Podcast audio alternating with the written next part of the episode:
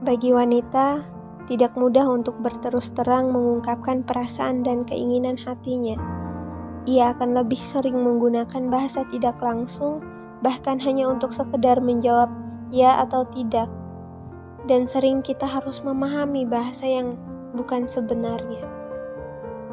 "Dek, apa kamu sedang sedih?" Ia menjawab, "Enggak kok." Lalu kita heran karena dia menjawab sambil menitihkan air mata. Ketika menemukan hal seperti itu, jangan beranjak meninggalkannya, namun pahami dan dengarkan keluh kesahnya. Tanyakan yang kedua dan ketiga kalinya.